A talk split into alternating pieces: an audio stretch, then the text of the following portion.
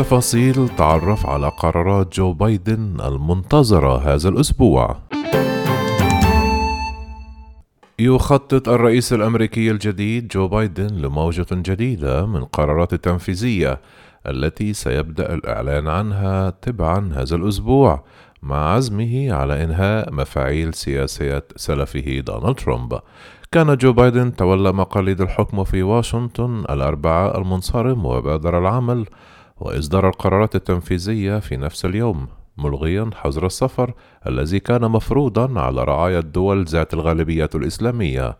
وأعاد الرئيس الأمريكي الجديد بلاده إلى منظمة الصحة واتفاقية باريس للمناخ وفرض القناع الطبي في المؤسسات الفيدرالية وذلك ضمن ثلاثون قرارا اتخذها بايدن في الأيام الثلاثة الأولى لوصوله إلى البيت الأبيض.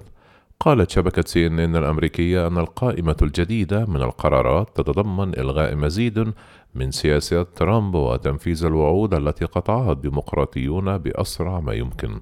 وأضافت أنها اطلعت على مسودة هذه القرارات الجديدة التي قالت إنها تستند إلى الأوامر التنفيذية التي أعلنها بايدن في الأيام الثلاثة الأولى.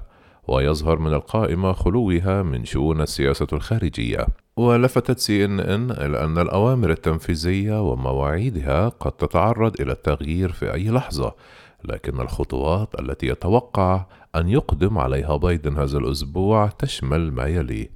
الاثنين الخامس والعشرون من يناير قرار محلي يعني بيوم الشراء الأمريكي ويقصد به أمر الوكالات الفيدرالية لشراء الاحتياجات من المصادر التي تدعم الشركات والعمال الأمريكيين ويأتي في إطار محاولة إنعاش الاقتصاد. الثلاثاء السادس والعشرون من يناير سيخصص بايدن هذا اليوم للمساواة في المجتمع الأمريكي عبر سلسلة من القرارات التنفيذية. إلى جانب قرارات أخرى تتعلق بتزويد الأسلحة ذات الطابع الحربي إلى السلطات المحلية. ومن المتوقع أن يصدر في هذا اليوم قرار تبرؤ رسميا من التمييز ضد الأمريكيين من أصل آسيوي وجزر المحيط الهادي الذي جاء بسبب الخطاب المعادي الذي رافق جائحة كورونا.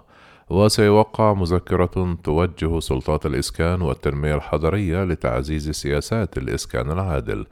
أما الأربعاء في السابع والعشرون من يناير فأزمة المناخ ستظهر مجددا في جدول أعمال بايدن مع قرار تنفيذي بمكافحة تغير المناخ على الصعيد المحلي ورفع الأمر إلى مرتبة أولية للأمن القومي إلى جانب إعادة تشكيل مجلس مستشاري الرئيس للعلوم والتكنولوجيا. أما عن يوم الخميس في الثامن والعشرون من يناير ستكون الرعاية الصحية مهيمنة على قرارات هذا اليوم. إذ من المتوقع أن يلغي بايدن سياسة ما تعرف بمكسيكو سيتي التي تمنع التمويل الأمريكي للمنظمات الأجنبية غير الحكومية. التي تجري عمليات إجهاض أو تروج لها. وربما سيكون هناك قرار تنفيذي آخر ببرنامج الميديكيد الذي يوفر التأمين الصحي لعشرات الملايين الأمريكيين. وسيتم الشروع في التسجيل المفتوح بموجب قانون الرعاية الصحية بأسعار معقولة.